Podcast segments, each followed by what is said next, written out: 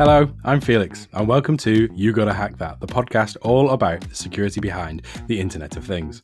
In this episode, I'm going to talk to you about the delayed attacks against Realtek chips that you'll find in loads of places. Alright, so to start off with, let's go through what these vulnerabilities are. There's actually four different vulnerabilities in total, and the research was done by a team at OneKey back in August 2021. A different research team, Unit 42 of Palo Alto, then also found that there was a load of attacks that started back in August 2022, about a year later. These vulnerabilities each have a CVE ID. Now, for those who don't know, CVE is the global catalogue of publicly known vulnerabilities. The CVE IDs in this instance are CVE 2021 35392 all the way through to 35395. Of these, the highest gets a 9.8 on CVSS, and CVSS is like a scoring system from 1 to 10, 10 being as bad as it gets. So 9.8 is really high up there.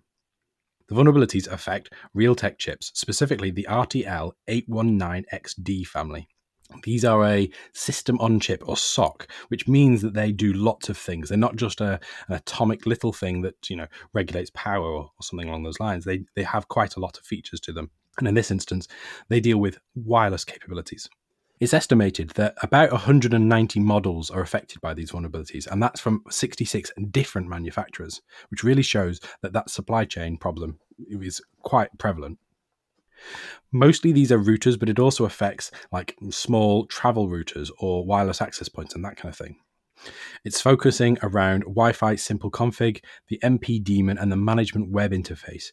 So, those are the things that are affected by these vulnerabilities. The team at Unit 42 has identified 134 million observed attacks so far. That's probably not the full picture as well. There's probably more than that because there's bound to be more equipment out there uh, that they're not able to see.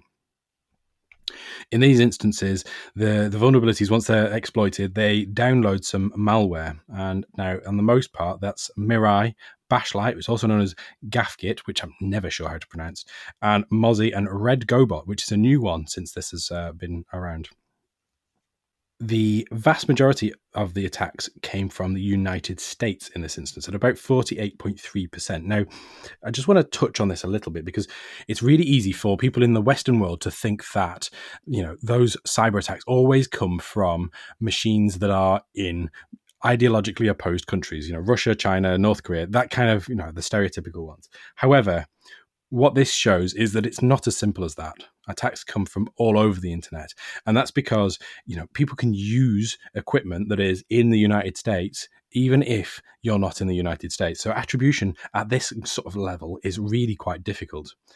Just because it came from the United States doesn't mean it was the United States doing the attack.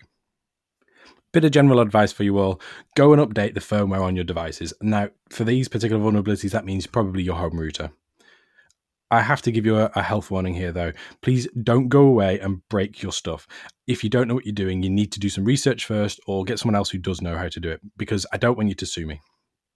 It's also really important to understand that updating the firmware on your device doesn't necessarily actually protect it from these vulnerabilities. That very much depends on whether the vendor of your device has produced a patch for these vulnerabilities or for any other for that matter. It's still a good idea to go and update the, the firmware and that's because there's bound to be improvements that come with it. And most of the time, people have just simply not done it. And this brings me on nicely to how a normal consumer or even an IT department know that they were affected by these bugs.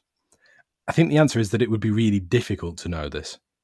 Now, it depends somewhat on what context we're talking about this from. So, if you were one of those manufacturers or a big scale implementer of these particular bits of kit, then you may well have access to what's known as an SBOM or a software bill of materials. If you had that, then you may well be able to connect the dots and go, all right, these vulnerabilities have been announced for this chip, and I know that, that chip is in a lot of my equipment, and therefore I need to go and do something about it. That probably applies mostly to manufacturers, but it could apply to big scale implementers too. The other side of things, and this is probably an IT department kind of level, is doing vulnerability scans. They might well be able to pick up what's happened, uh, may be able to identify what the device is and what version it is, and therefore be able to correlate that with a known public vulnerability that's a little bit of a maybe, and you'd have to have the technical skill to be able to do that in the first place. The other side of this is mailing lists and announcement uh, feeds, such as RSS feeds. You'd have to be fairly proactive to have got yourself on the mailing list or you know the announcement feed for these particular chips because the chances are you see that black box that router that does a thing not necessarily what the components are within that. And so therefore if you did get it it'd be like a trickle down effect so somebody else who is aware of what chips are in there has reposted that against the uh, the manufacturer's vulnerability uh, mailing lists or announcement lists so this probably means you wouldn't know. And that applies to the manufacturers as much as the IT departments or the consumers. And that's because they need to be able to connect those dots. And frankly, not everybody in the organization has enough knowledge about all those different components to know whether or not they're affected. So it really does depend on somebody being, you know, clever enough to have prepped for this or have spotted it and then reposted it to the relevant people. All right, so some of you might be thinking, well, 2021 wants its vulnerability back. What's that all about? It's 2023.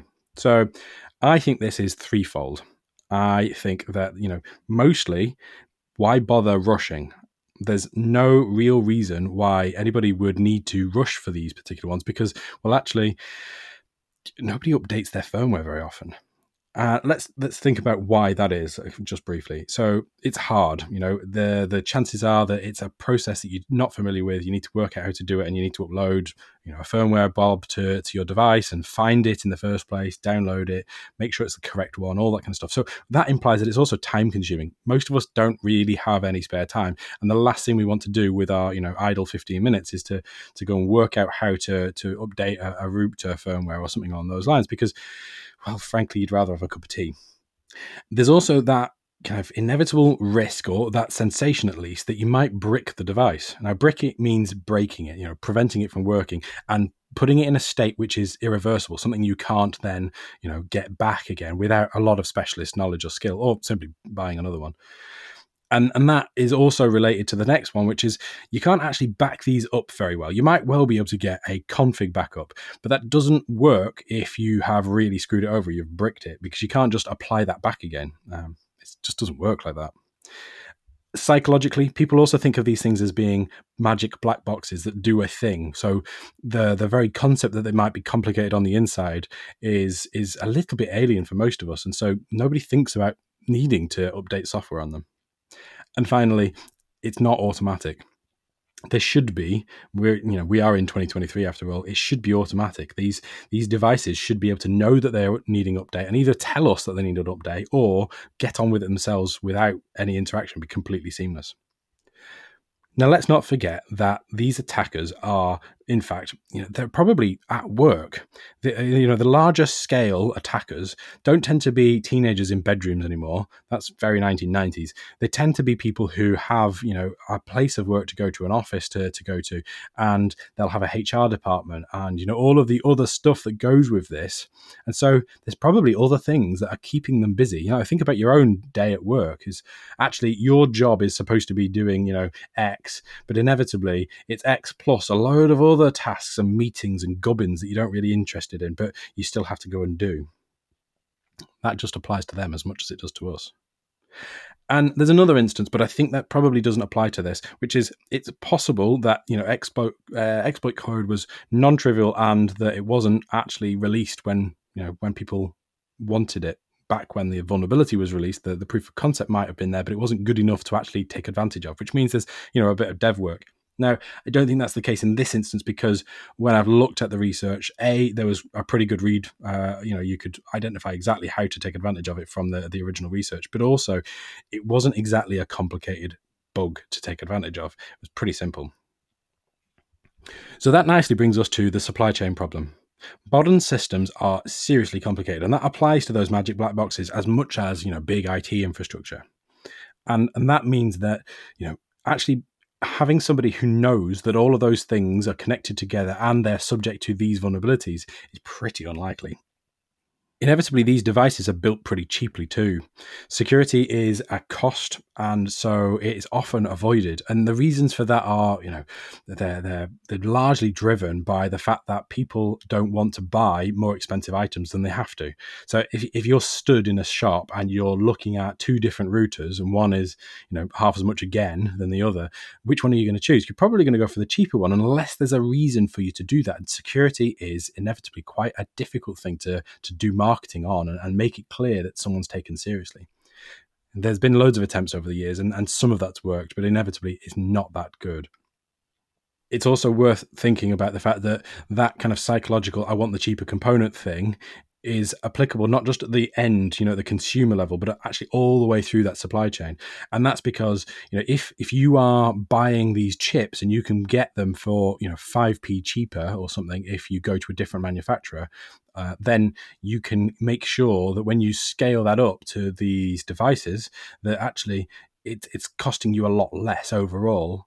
You know if, if you're building 100000 units and you're you know saving 5p for each of those that's quite a lot of money really there's also no visibility up or down the supply chain. Now, that means that, you know, if, if a manufacturer is uh, making a, a consumer end device, you know, a router or something like that, then if they identify a vulnerability, they could, if they wanted to, they could tell that manufacturer about um, they, they, sorry, they could tell the chip manufacturer that they've discovered a vulnerability, and maybe something would happen about that. But the chances are they're probably not going to do that because uh, they they just have to get on with doing the job. So it, it takes extra effort. But even if they did, that then chip manufacturer wouldn't necessarily know who's bought the chips other than that one company that's got in contact with them which means they have no way of distributing that knowledge to anybody else except announcing it publicly. And security is still one of those things where if you don't have to announce it publicly, sometimes companies don't like doing it. Now, I'm not a you know a fan of that. I think we should always announce vulnerabilities because that way people actually take advantage of fixing them, never mind taking advantage of exploiting them and this works side to side if you see as well because if you are a company that makes a router you can't necessarily tell your competitors that there's a vulnerability in their kit. And you know why would you do that unless you happen to, to like them? Uh, but also you probably don't know them all. So that means that this this kind of this sprawling mass of, of random devices that are being made some of them might be patched and some of them might not be it's kind of indicative that this wasn't really uh, discovered in the first place. It shows that the software development lifecycle has no security element in it, you know, throughout that entire chain because it was such a simple bug. It really shows that nobody was doing any testing all the way back to those chip manufacturers that's not a good thing. You know, if you look at any web application these days from from the bigger vendors at least, what you tend to find is they have got really rigorous testing and uh, security assessment process before that can get released uh, to to the wild. And even if it does get released to the wild before it's gone through proper security testing, there's inevitably like penetration testing that comes afterwards that checks for those things anyway. That clearly wasn't done for these devices there's a real chance that the contractors or agencies were involved in the uh, development of those chips or of the the various different parts of that supply chain. And there you know the chances are that those contractors or those agencies are no longer involved in that project because once the fin- thing is finished you know why would you still be there?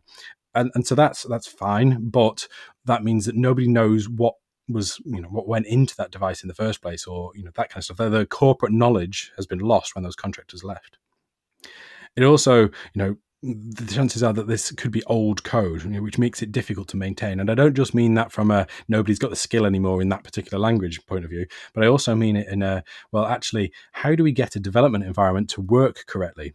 If we've not got code that works on modern systems with you know modern kernels for instance which is really common when it comes to iot then how do you get that working? Well you have to have really chunky uh, vms or you know you have to maintain a laptop that does the build process properly or something along those lines which makes it really specific and nobody really wants to play with it because you might break it or you might discover that it is now broken and then it becomes your problem to fix it so overall, there's kind of no motivation to get patches out for any of these devices to consumers. You know, there is no real demand signal, and even if there was, it's it's hard to do.